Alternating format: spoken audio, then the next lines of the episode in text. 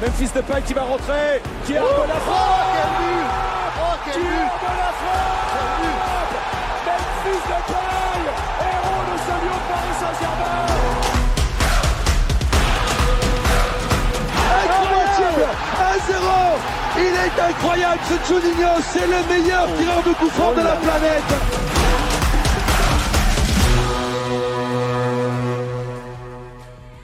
Salut à tous, nouvelle émission de Let's Go ce soir. Merci d'être avec nous. On reçoit notre euh, première invitée et eux, c'est la journaliste Bien Sport Margot Dumont qui est avec nous ce soir. Bonsoir Margot.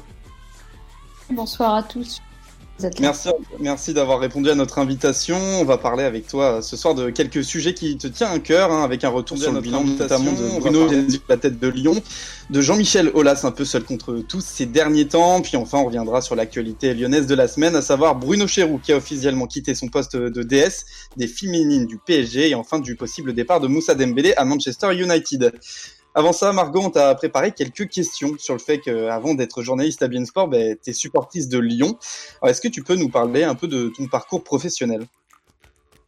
Euh, écoute, tout a, tout a démarré assez tôt euh, quand j'étais à Lyon. Alors vraiment, la partie professionnelle, je vais te donner parce que dans ça, il y a une partie, on va dire, euh, plus amateur. Mais tout a commencé avec un site déjà que j'avais créé sur l'Olympique lyonnais que beaucoup ont peut-être encore en mémoire qui s'appelait Espace OL. Et euh, Espa- Espace OL, du coup, c'était vraiment un, site sur l'actualité de l'OL où voilà, on proposait des articles, des résumés, etc. On avait aussi un, forum, une bonne communauté. Derrière, bah écoute, euh, tout s'est un petit peu enchaîné. hein. J'ai fait des, stages euh, dans des rédactions, notamment à OLTV.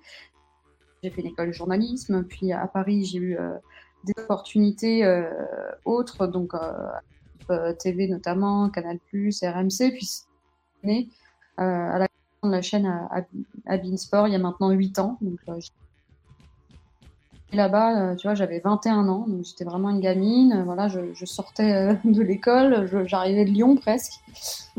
Ah, donc j'en suis là aujourd'hui. J'ai pas bougé depuis 8 ans, et puis j'ai évolué. C'est cool, quoi, mais tout en gardant vraiment les pieds sur d'où je viens, pas comme certains. Et tu t'es intéressé au final euh, très tôt au football, hein, par tes origines allemandes qui t'ont fait supporter la Mannschaft en 98 par exemple, et aussi parce que comme tu l'as dit, tu avais seulement euh, 14 ans, tu as créé un site de supporters de Lyon. Est-ce que tu peux nous parler un peu de cette période? Comment ça s'est fait euh, de créer un site web à cet âge-là? Bah, c'était une, volonté que j'avais déjà quand j'étais euh, même beaucoup plus jeune. Au début d'Internet, euh, il y avait encore, tu la DSL, Wanadu, tout ça, ça doit vous parler.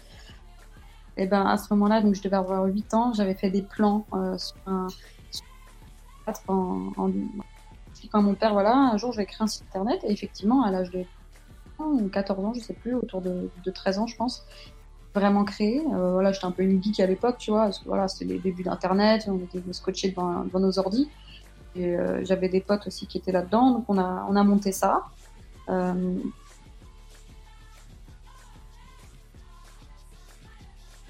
Et puis surtout la passion pour l'OL qui cartonnait à ce moment-là. Donc euh,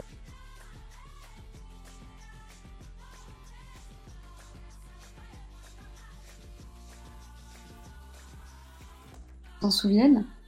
Bah, c'est comme ça que c'est venu en fait. C'est vraiment cette, volonté de vouloir échanger, montrer un petit peu euh, ma passion, en tout cas euh, la partager. Donc voilà, c'était pour moi un support, on va dire. Et euh, t'allais souvent au stade hein, en tant que sportrice de Lyon. Euh, Est-ce que tu as un souvenir à Gerland qui t'a vraiment marqué plus que d'autres?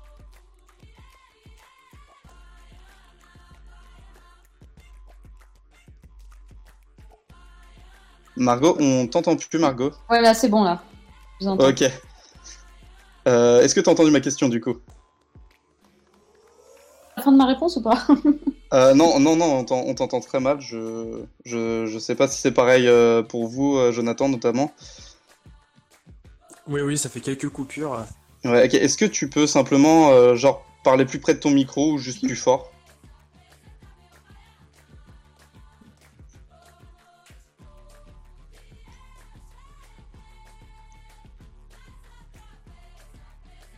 Je pense que ça doit être la connexion. Ouais, ouais, on t'en- on t'en- on t'entend pas, Margot. Euh, Je suis désolé, c'est peut-être un problème Discord. Je vais me mettre sur. euh, téléphone plutôt que l'ordinateur. Comme ça, vous Ok. êtes en 4G. C'est mieux en 4G. Très je bien. pense. Ah bah, Bon. pas de souci, on t'attend. On va, on va commencer à parler un peu de, de Genesio. Ça te dérange pas. À tout de suite. Bon, du coup, on va, on va parler un peu de, de, voilà, de, de Genesio, hein, qui, est la, qui est la première partie du débat. Donc, euh, Arnaud et Mathias, normalement, si tout va bien, va pouvoir venir avec nous. Donc, Arnaud et Joe, bonjour à vous. Bonsoir tout le monde. Bonsoir, hein, Mathias, si, si tu peux venir, n'hésite pas, hein, tu, tu peux nous rejoindre quand tu veux. Euh, voilà, le débat de ce soir, ce qui, qui tenait à cœur à, à, à Margot, c'est de parler de Genesio, de, son, de ses années euh, en tant qu'entraîneur de Lyon. Euh, Est-ce que au final, on peut se demander si c'est un bilan, un bilan si catastrophique, Genesio à Lyon, quand on voit euh, la, la saison de l'OL cette année Jonathan, t'en penses quoi? Bah, c'est vrai que si on compare à cette saison euh, qu'on s'arrête, on va dire, au résultat, on a tendance à se dire, bah finalement, euh, Genesio, c'était pas si mal. Après, il faut prendre en compte euh, plein, de choses. Euh, C'est-à-dire que bah, on a perdu beaucoup de joueurs euh, cette saison, du moins cet été. On a perdu bah, Nabil Fekir, Tanguy Ndombele, Ferland Mendy. Et quand on voit bah, les joueurs qui les ont remplacés, bah, globalement, ça a été un downgrade, si je peux, si je peux dire. C'est-à-dire qu'on a vraiment régressé sur beaucoup de postes. Donc finalement, on avait des joueurs qui faisaient beaucoup de différences individuellement, et ces joueurs-là, on les a perdus. Et euh, on peut pas dire que derrière, euh, que ce soit sous Silvino ou Garcia, on ait pris le relais sur le plan collectif. Donc forcément, bah, ces joueurs qui faisaient des différences ne, sont plus là et ne, peuvent plus nous porter euh, sur une saison ou sur euh, une compétition. Donc c'est compliqué. Donc euh, moi, je pense qu'il faut bien isoler chaque chaque parcours qui est fait. Genesio, j'ai toujours considéré que on aurait pu faire beaucoup mieux en son temps, de par la qualité des joueurs qu'on avait. hein. Sur la dernière saison, on avait Memphis, Awar, euh, Dombele, Mendy, euh, Denayer, Anthony Lopez, euh, Fekir en cumulé. On se dit quand même c'est beaucoup de, de très bons joueurs.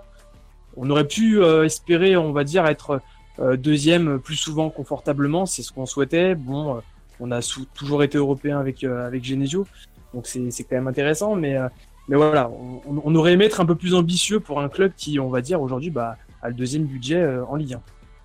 Bon, je suis de retour, les gars. Je sais pas si ça marche. Super, ouais, ça, ça marche, Ouais. on t'entend très bien. Bon, on va revenir du coup à, à notre petite question. Merci, hein, Jonathan, d'avoir euh, d'avoir pu meubler Ouais, un peu euh, je, pour je- je suis ce. désolée, hein, c'est peut-être le wifi qui, est un peu merdique là.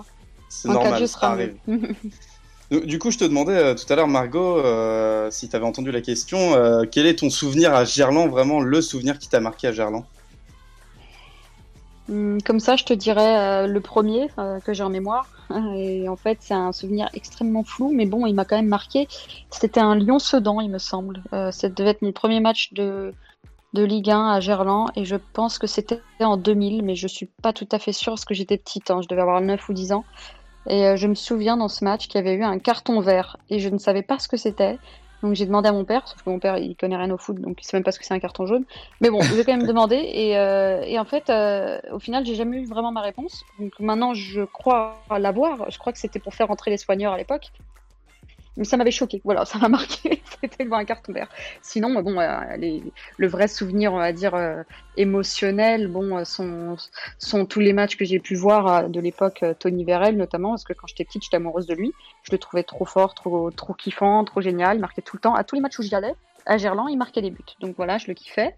Et après, bon, un peu plus, un peu plus lointain, on va dire, mais euh, c'était euh, le, le OL Real Madrid 3-0 à, à domicile. Euh, voilà, j'étais dans les tribunes, bah, c'était juste exceptionnel euh, en tout point de vue.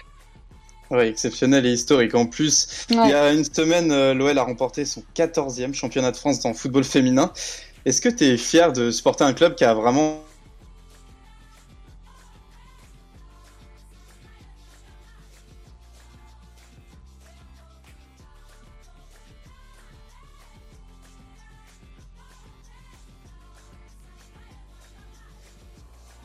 pour le, football et le football féminin avant tout, c'est extraordinaire. C'est vraiment un pionnier et euh, si l'équipe de France, si euh, l'AD1 en est, en est là aujourd'hui, mais c'est franchement en grande partie grâce à lui, quoi. Donc c'est euh, c'est exceptionnel. Moi, je suis, oui, je suis fière de, de ce qu'a fait Jean-Michel Aulas, ce qu'a fait aussi la ville de Lyon, parce que les sponsors ont suivi. C'est un tout après. C'est, je suis fière de voilà de notre ville, de notre club. C'est vraiment bien ce qui a été fait pour le football féminin. Euh, tu connais l'adage, hein, à vaincre sans péril, on triomphe sans gloire. Est-ce que ce serait pas mieux d'avoir un peu plus de concurrence en France, tu, tu penses? Bah oui, enfin, si tu veux vraiment que je réponde à ta question, je dis évidemment, sauf que euh, il faut en avoir les moyens. Tu vois, je te donne un exemple. Moi, quand j'ai joué en D1, là, il y a 7 ans de, ça avec le FF ici, on jouait en, D1, donc on affrontait le PG, on affrontait Lyon. Sauf qu'on n'avait pas du tout les mêmes moyens. Nous, on était amateurs, donc amateurs contre euh, professionnels dans la même ligue. Et je te parle de ça, c'était il y a 8 ans, mais aujourd'hui, c'est encore un peu le cas, tu vois. Euh, ici, les Moulineaux, donc je jouais encore avec elle l'année dernière en, en D2, elle, elle monte cette année en D1.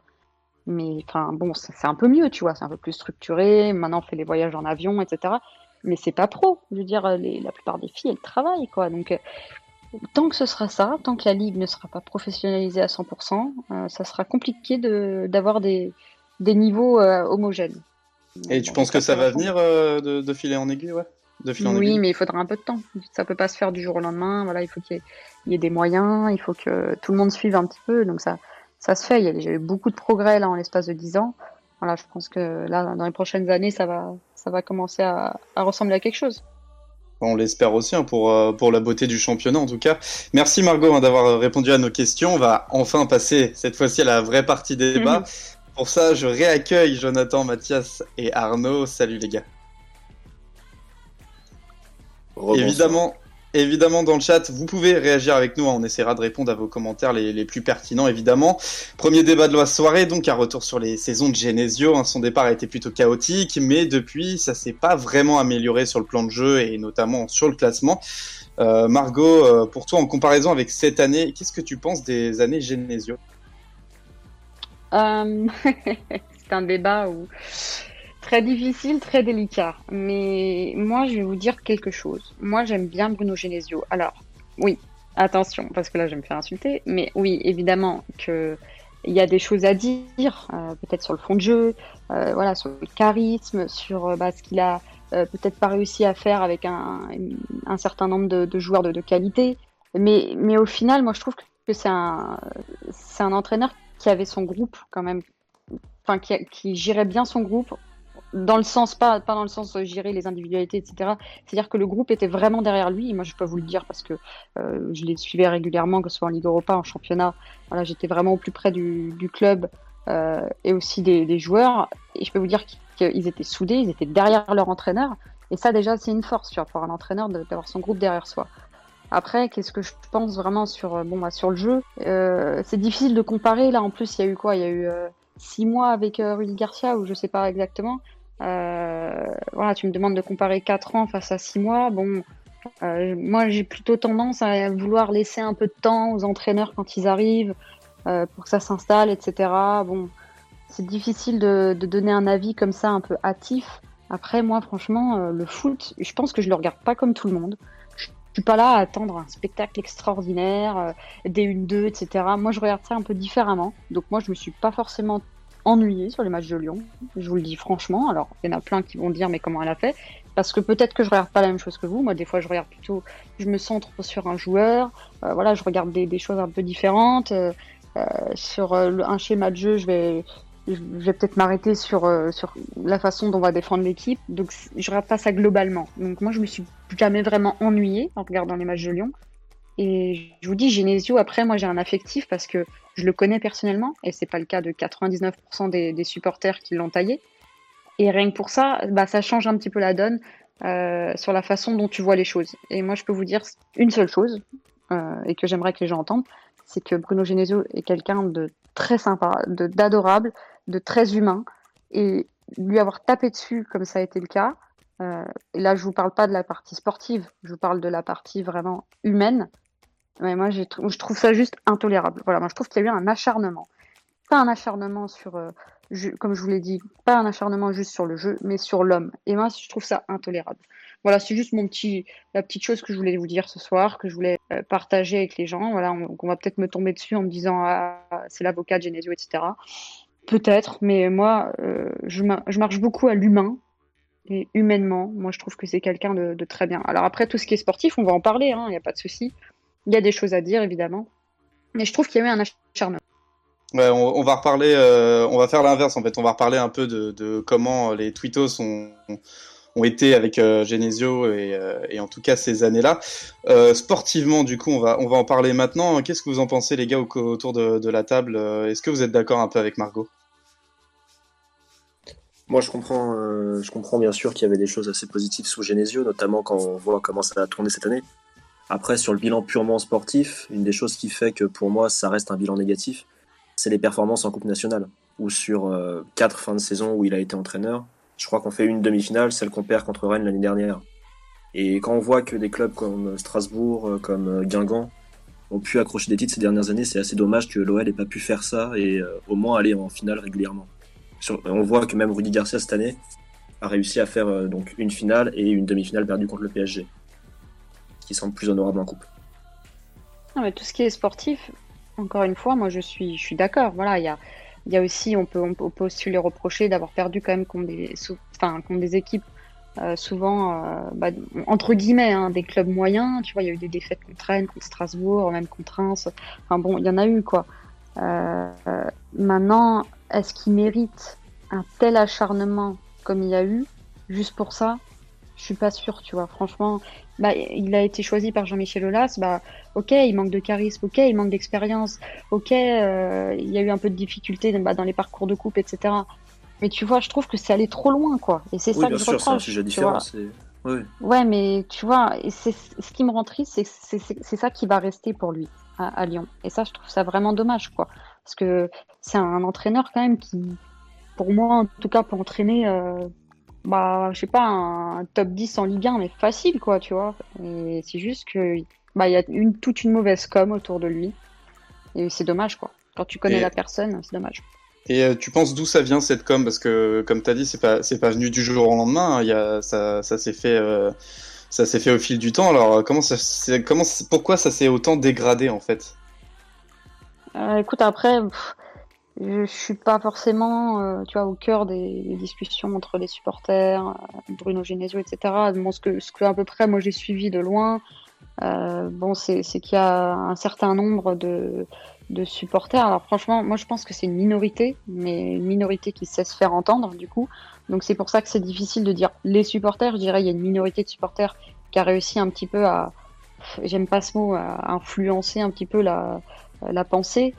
Euh, voilà, je pense que à force, tu vois, de, de, faire un peu du bashing, parce que c'était un peu devenu du bashing, je trouve. Bah, on, les gens se sont fait une opinion, tu vois, une opinion, mais sans réfléchir, quoi. Et au final, quand tu regardes euh, son bilan, il est, alors ok, c'est pas peut-être à la hauteur de l'ambition de l'Olympique Lyonnais, mais de là à ce qu'il y a un tel acharnement, mais enfin, je vais faire comme Nabila, mais allô quoi. Enfin, il est pas. non mais enfin, franchement, il, il a pas terminé 18ème faut se détendre quoi. Il, la première saison, quand il reprend euh, l'OL à la mi-saison, Lyon est son neuvième, il termine, il fait une saison extraordinaire, il termine deuxième, après il fait quatrième, troisième, troisième, enfin il est en Coupe d'Europe tous les ans. Alors je veux bien qu'on ait bouffé du caviar pendant dix ans, moi, moi la première, hein, moi qui allais au stade pendant toutes ces belles années.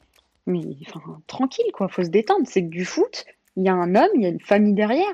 Putain, ça va être trop long quoi. Enfin franchement, je suis, je suis désolée de m'emporter comme ça, mais vous me donnez l'opportunité. Non, mais on, est là, on est voilà, on est là pour ça exactement. Mais moi, je trouve que c'est allé beaucoup trop loin et quand on regarde les chiffres, bah, c'est pas si dégueulasse que ça. Faut arrêter quoi. Parce que quand on quand on regarde ou quand on écoute certaines personnes, on a l'impression que c'est le pire entraîneur de l'histoire de Lyon. Mais pas du tout quoi. Troisième, troisième, quatrième, deuxième.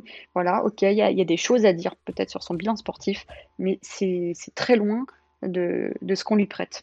Oui, outre, outre, son bilan sportif, euh, je crois que même dans le chat, hein, ils en parlent beaucoup. Euh, je vois Vico qui disait aussi ce qui m'énervait, c'était les excuses bidons au conf de presse d'après-match. Je pense qu'il y a aussi la, la communication du club qui n'a pas aidé. Je sais pas ce que tu en penses, Jonathan, mais euh, je sais que ça, la communication d'Olas autour de Genesio a, a, fait que ça a pu crisper beaucoup de supporters. Alors, je dirais que c'est un tout, la communication de, de oui, mais j'aimerais en fait revenir d'abord, je dirais, sur la communication de Bruno Genesio, et je trouve que c'est là-dessus, pour moi, où, où il a perdu beaucoup de crédit auprès des supporters. Je m'explique. Euh, si, me, si on fait un comparatif avec euh, Rémi Garde, qui, on va dire, est, arrivé un peu de la même façon, parce que c'était deux gones du club, euh, qui étaient déjà soit dans le staff, soit l'un qui était directeur du centre de formation. Et en fait, on leur a donné leur chance, alors qu'ils n'avaient pas, ils quasiment aucune expérience. Et, et, en fait, ce qui a vraiment différencié d'eux, c'est que quand on regarde Rémi Garde, il a encore une très bonne image auprès des supporters. Et quand il est parti, il a gardé une bonne image. Et en fait, pour moi, la différence entre les deux, pourtant les deux ont eu des difficultés à un moment donné, ça n'a pas non plus été une catastrophe, une catastrophe sur le plan des résultats, mais les deux ont eu des difficultés. Sauf que Rémi Gard, en fait, il avait tendance à, être euh, très humble là-dessus et, très souvent à dire oui, j'ai pas eu euh, la réponse perso. Et en fait, il renvoyait pas forcément toujours la, la, responsabilité sur ses joueurs. Genesio, on a entendu euh, à maintes reprises on l'a entendu accabler la jeunesse en disant qu'il il y a un effectif trop jeune, machin, tout ça. Et en fait, quelque part, je trouve que il aurait, je pense, eu beaucoup plus de, je pense que s'il avait été parfois un peu plus honnête et à dire bah oui, j'ai pas eu la réponse sur ce match-là, tout ça, bah je pense que les supporters auraient été beaucoup plus empathiques avec lui. Et euh, je pense qu'on n'en serait pas arrivé à une situation euh, comme celle-ci. Alors après, c'est les menaces, tout ça, ça va beaucoup trop loin et ça, euh, c'est clairement à condamner. Mais je dirais que le fait qu'il ait été vivement critiqué, je pense qu'il a en partie beaucoup payé sa propre communication plus que la communication du club, même si au final, il est vrai que si le club avait peut-être euh, nommé un, autre entraîneur euh, qui avait peut-être pas forcément un passif lyonnais, qui avait peut-être eu déjà des références euh, dans plusieurs clubs, peut-être que les supporters auraient été aussi plus patients. Mais voilà, je pense qu'au final, il paye beaucoup sa propre communication. Est-ce qu'il n'y a pas eu aussi, moi je me rappelle un peu de, de ces affaires-là, il y a eu aussi un moment où les médias traditionnels, les télés, les radios défendaient de plus en plus Genesio parce que Genesio était critiqué aussi euh, sur les réseaux sociaux. Est-ce que aussi cette escalade, euh, elle n'est pas aussi venue de ça, un peu de se dire bon bah c'est c'est voilà c'est une, une guerre d'ego on peut dire c'est les médias le défendent donc on va l'attaquer. Est-ce que c'était pas ça aussi Margot, tu penses? Oh, Je suis pas sûr que ça aille si loin. Hein. Ah, sur, euh, je me rappelle sur l'équipe, euh, il y, a plusieurs euh, invités qui étaient souvent à dire vraiment les tweetos parlent mal, donc on va parler bien de Genesio, quoi. C'était presque ah explicite. Oh, tu sais, moi je suis. Ouais, bon, peut-être, peut-être les certains confrères, mais nous, en tout cas, Beansport, pas du tout, quoi. Enfin, moi, je, enfin, je, me, je me base pas sur les avis d'un de tweetos pour pour dire ce que j'ai à dire à l'antenne, tu vois. Je me base sur mon ressenti, sur, sur ce que je vois, sur, sur ce que je vis euh, sur le terrain, mais franchement, faut pas non plus leur donner une importance euh, euh, phénoménale, quoi. Et puis c'est les premiers à le dire. Hein. Sais, en plus moi je les connais. Hein, Enfin, comment pas, pas, les leaders. Comment dire la, les, influenceurs. ouais, j'aime pas ce mot, mais bon, je les connais, tu vois, je leur parle personnellement et tout, je les connais personnellement, pas juste par internet, tu vois, je les ai déjà vus et tout, on, en discute, il y a aucun souci, quoi. Mais et puis c'est les premiers à être étonnés euh, à, à, se faire euh, euh, décrire comme influenceurs, tu vois. Donc, faut pas non plus en, faire une affaire d'État et, et dire que voilà, c'est euh, tout par deux, etc. Enfin, je pense que c'est plus global. Il y, a eu, il y a surtout eu beaucoup d'attentes de la part des supporters après toutes ces belles années, tu vois, les sept titres de champion. Euh, voilà, l'OL qui était juste euh, injouable et surtout qui produisait un jeu extraordinaire. Alors voilà, il y a eu une fin de cycle et je pense que ça a été difficile à vivre pour les supporters. Euh, bon, bah, il y a eu, euh, il y a eu ce qu'il y a eu. Il y a eu bah, Bruno Genesio du coup pendant plusieurs années. C'était pas forcément le coach à espérer. On attendait un grand nom, quelqu'un un peu plus d'expérimenté, plus charismatique. Ça s'est pas fait et du coup, bah, euh, toutes ces attentes de la part des supporters, bah, n'ont pas été nourries. Et ce qui fait que ça fait un petit peu effet boule de neige, quoi. S'en est un peu pris plein la gueule. Et moi, je trouve ça juste dommage. Et euh, au final, sportivement, est-ce que tu penses qu'il fallait quand même euh, finir cette histoire entre Genesio et l'Olympique lyonnais? Oui, je pense que plus quand même là, ça devenait, euh, ça devenait difficile à vivre humainement, à vivre aussi sportivement. Tu vois, au bout d'un moment, c'était trop quoi. C'était peut-être l'année de trop s'il allait rester. aussi pour pour le club, tu vois, des fois, ça fait pas de mal, bah, justement, de, changer, d'essayer de, de passer euh, sur, bah, dans une nouvelle ère. Alors ça n'a pas forcément été réussi, euh, puisqu'il y a eu Silvino, euh, bon c'est un échec. Rudy Garcia pour l'instant toujours un petit peu en train, en train d'attendre bah, que, que, ça se mette en place. Un petit peu de déception là au, début pour les supporters. Donc oui, je pense que c'était le bon moment pour lui. Ok, bon bah c'est parfait. Bon, ben, on va reprendre le, cours. On allait parler de Jean-Michel Aulas. Ça tombe bien, on allait, on allait changer de sujet parce qu'il y en a un aussi qui est très critiqué, mais pas forcément au sein de l'Olympique Lyonnais et pas forcément avec les supporters. C'est Jean-Michel Aulas qui est assez critiqué ces derniers temps avec euh, ses propos sur le, sur le déconfinement du football en France. Euh, première question qu'on peut se poser autour de la table. Et puis Margot, euh, qu'est-ce que tu en as pensé et qu'est-ce que tu en penses? Est-ce qu'il y a eu complot ou pas complot contre Jean-Michel Aulas par les, euh, par les autres présidents? Si, si, ce que je lis euh, est vrai, parce que je n'en sais rien, tu vois, je suis pas dans les discussions, j'ai pas, pas eu accès aux mails, etc. Mais si c'est vrai, moi je trouve ça grave. Après, euh, voilà, encore une fois, il y a, il n'y a pas de preuve, rien, mais bon, euh, c'est quand même embêtant de savoir que potentiellement il y aurait eu des présidents qui auraient, parce qu'il faut tout mettre au conditionnel, appelé euh, le cabinet de Macron pour arrêter le championnat parce que aussi ils aimeraient exclure l'OL des Coupes d'Europe. Franchement, ça me paraît un peu gros. Euh, je suis pas sûr quand même que ce soit une cour de récré à ce point-là. Euh, bon, après, si c'est vrai, c'est grave quand même, hein, mais, mais bon, j'ai un doute.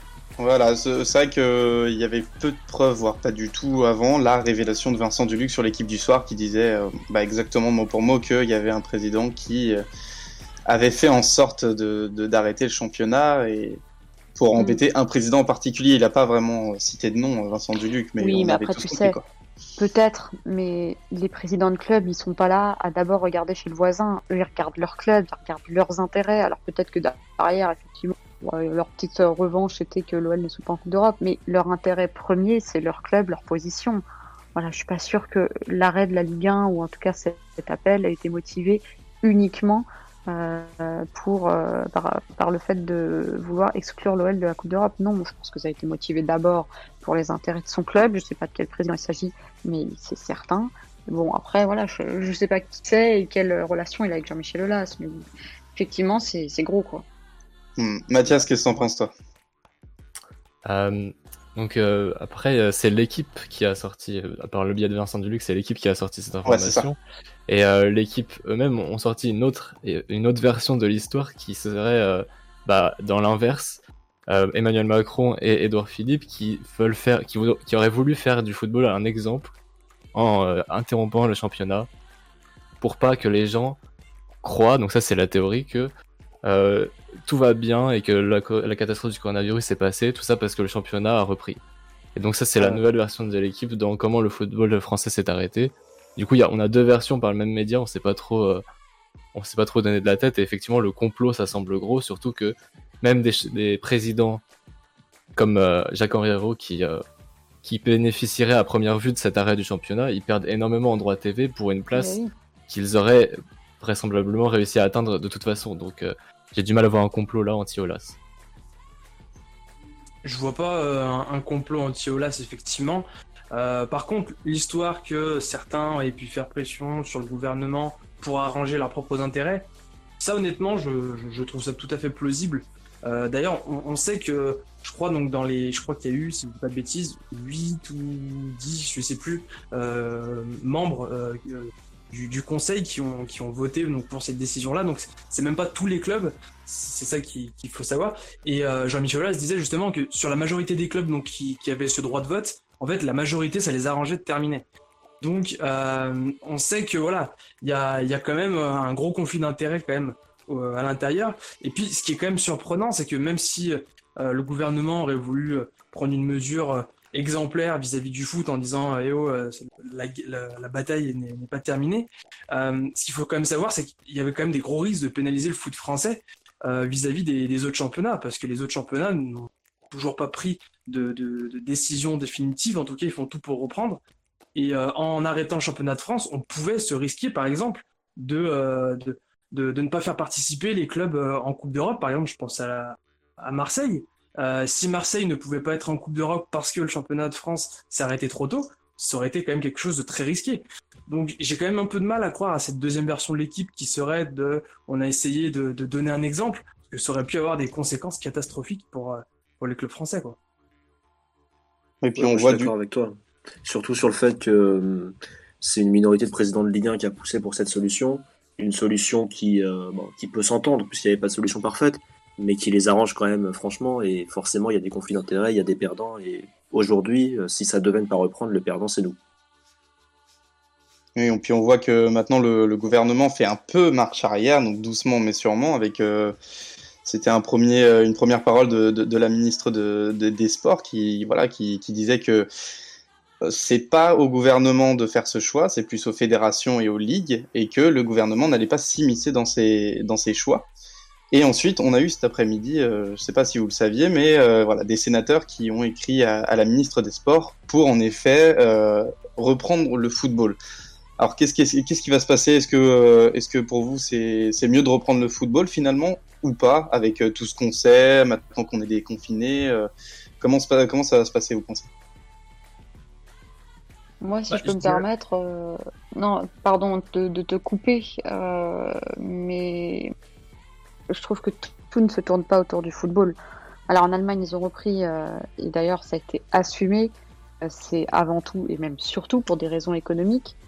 en France, bon, franchement, il y a des clubs, je vous le cache pas, moi, en plus, qui discutent avec certains présidents, il y a des situations extrêmement difficiles, mais et encore je pèse mes mots, il y a des clubs qui sont vraiment, vraiment, vraiment dans la merde avec euh, tout ce qui s'est passé et le, fait que euh, voilà, on ait arrêté le championnat, euh, qui n'a pas eu les droits, la dernière salve de droits télé qui a été versée.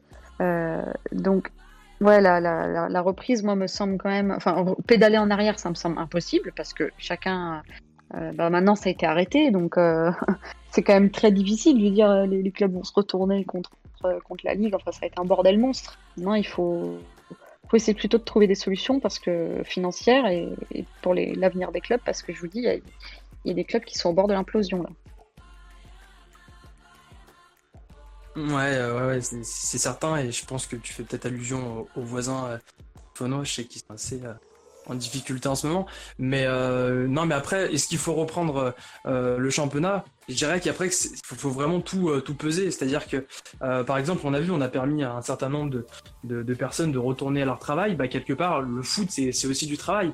Maintenant, on sait que si on doit reprendre le foot, ça sera à huis clos. mais est-ce que c'est pas vital pour certains clubs? Mais en même temps, quel risque on prend Je dirais que c'est tout, c'est une équation quoi. Enfin, il faut essayer de voir en fait quel est le, meilleur compromis parce que euh, si on reprend pas du tout, ça peut être vraiment catastrophique comme tu disais Margot pour certains clubs. En même temps, euh, voilà, peut-être que ça dépendra aussi des résultats qu'on va avoir euh, là dans les prochaines semaines par rapport à, la pandémie. Est-ce que les résultats qu'on a ils sont plutôt positifs Voilà, mais je pense que, enfin voilà c'était en tout cas une erreur de prendre une décision si rapide parce qu'on peut compromettre beaucoup de choses. Quoi. Mm, en effet, donc euh, Lyon encore, on peut financièrement, on peut dire que ça va, mais par contre, c'est vrai que Jean-Michel Aulas derrière, euh, eh bien prend cher. Euh, je ne sais pas ce que tu en penses, Margot, donc il prend cher en dehors de Lyon, mais aussi depuis quelques années, c'est vrai qu'on a beaucoup critiqué les choix de, Jean-Michel Aulas. quel est ton ressenti vis-à-vis de ça, Margot? Oui, il y a des choix peut-être qui peuvent surprendre. Euh, euh, après, euh, moi, encore une fois, je suis toujours l'avocat de l'homme, moi, tu vois. J'aime bien laisser de côté tout ce qui est sportif, tout ce qui est débat sportif, etc. Moi, j'aime pas trop donner mon avis. Alors, je suis peut-être pas la meilleure cliente pour vous, mais parce que on passe son temps en fait à se faire détruire après, que ce soit par certaines personnes sur les réseaux sociaux ou voilà ou, certains supporters tout court.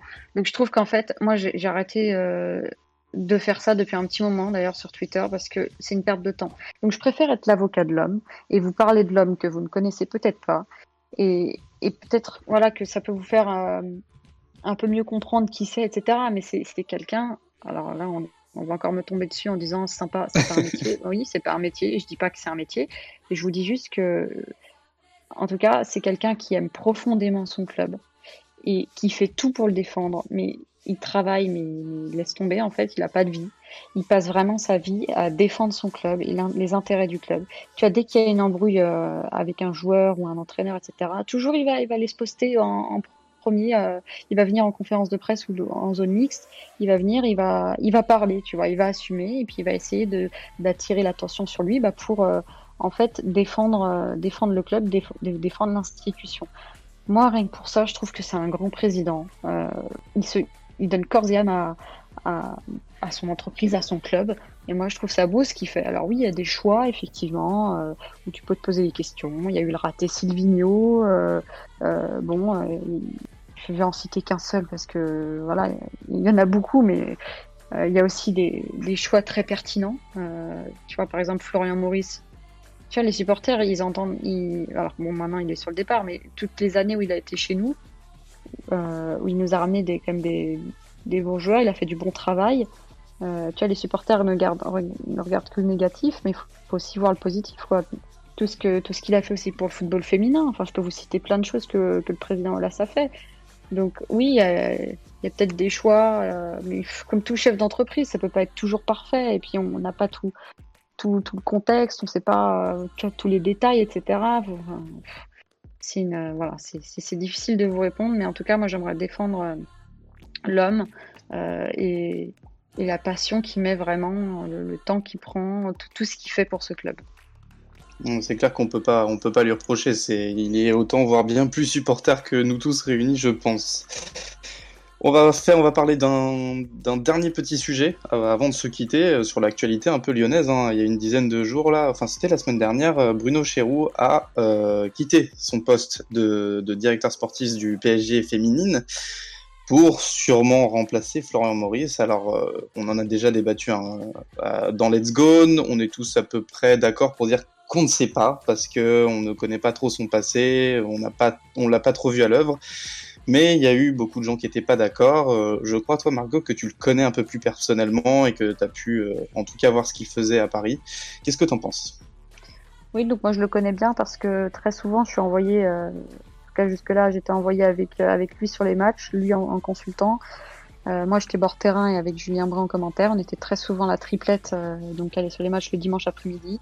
Donc j'ai passé du temps avec lui, que ce soit dans les déplacements, dans les trains, l'avion, en voiture. voilà, j'étais très souvent avec lui. Je peux vous dire qu'il est tout le temps collé à son téléphone, mais dans le bon sens du terme, c'est-à-dire tout le temps en discussion avec son réseau. Il a un réseau euh, franchement énorme, il a un très gros réseau. Et qu'est-ce qu'on demande aujourd'hui à un recruteur?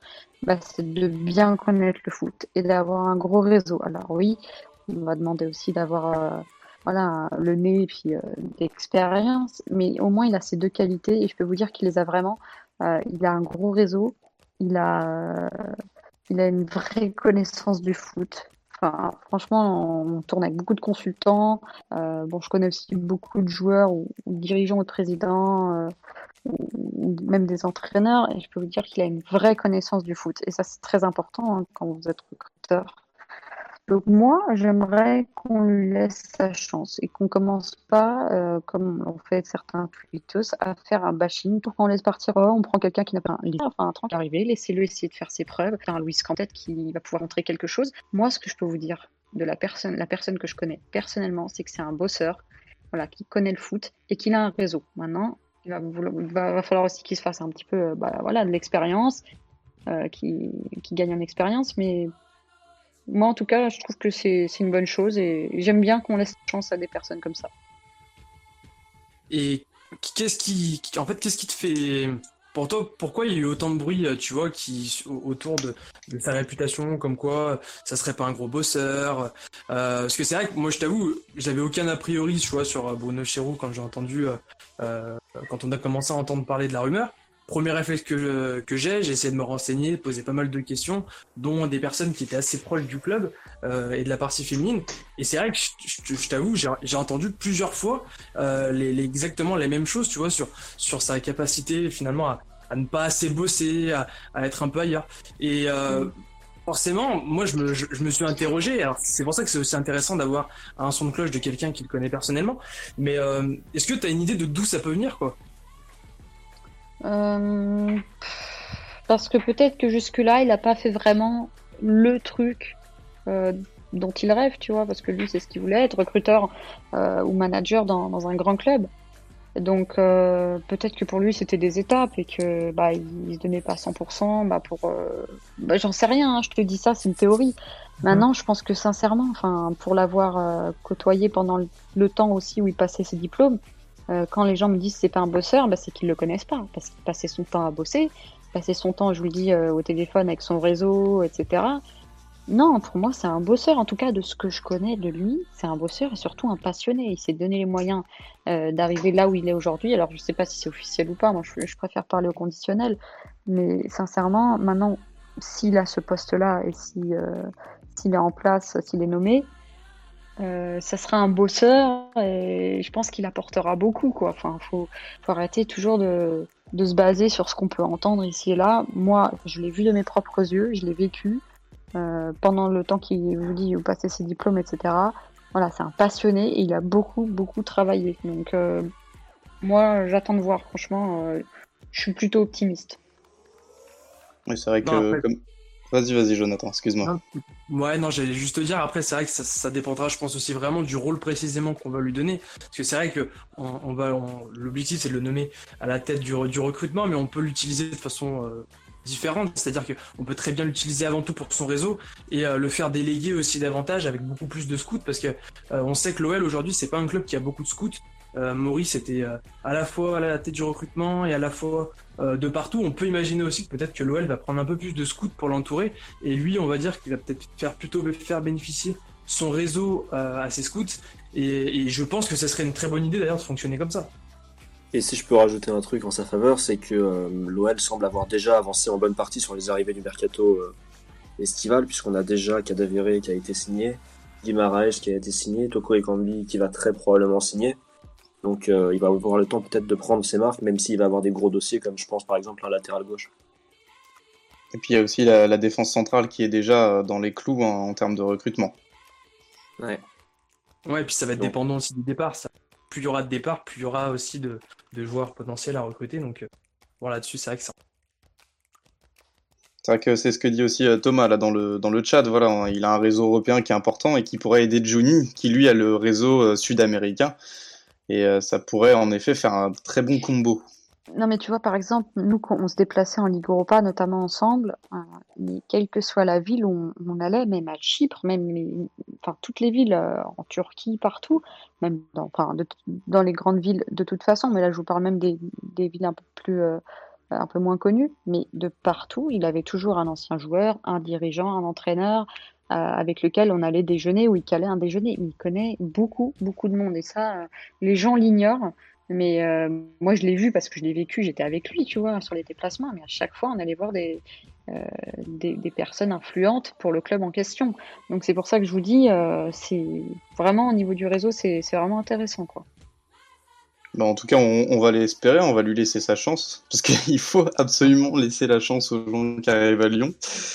Euh, merci, on va, on va s'arrêter là. Merci, merci beaucoup Margot euh, d'avoir, euh, d'avoir été présente avec nous. Désolé hein, pour les, les couacs techniques. Non, mais et, et ça nous a fait plaisir un peu de partager avec toi voilà, ces, ces débats sur Genesio, sur LAS, avoir un peu différents sons de cloche. Bah, merci. si je peux, juste terminer en une phrase, tu vois, moi, moi franchement, je, je, respecte la vie de tout le monde. Et j'aimerais juste que ce soit la même chose, tu vois, en, contrepartie. Je veux dire, on peut discuter, etc. Tu vois, quand je reçois des messages, euh, va plutôt faire la cuisine, etc. Enfin là, je suis obligée de m'emporter. C'est pas normal. On peut avoir son avis, on peut avoir son ressenti. Moi, euh, les personnes, je les vois, je suis sur le terrain. Euh, les joueurs, je leur parle personnellement. Voilà, j'ai des éléments aussi que vous n'avez peut-être pas. Voilà, il faut respecter aussi. Et puis moi, si j'aime bien Genesio, bah merde, j'aime tout laisser tranquille quoi. Donc c'est pour ça que j'aimerais juste que les gens soient un peu plus respectueux, que Twitter ce soit pas un, un, acharnement sur les gens dès qu'on n'est pas du même avis. Voilà, moi j'aimerais juste dire peace and love et puis euh, puis voilà, prenez un petit peu de recul, prenez des vacances. et puis euh, évidemment allez Lyon. voilà. En tout cas, merci, merci Arnaud, Jonathan et Mathias hein, d'avoir euh, d'avoir débattu avec nous. Merci beaucoup Antoine d'avoir repris la main au moment où il le fallait.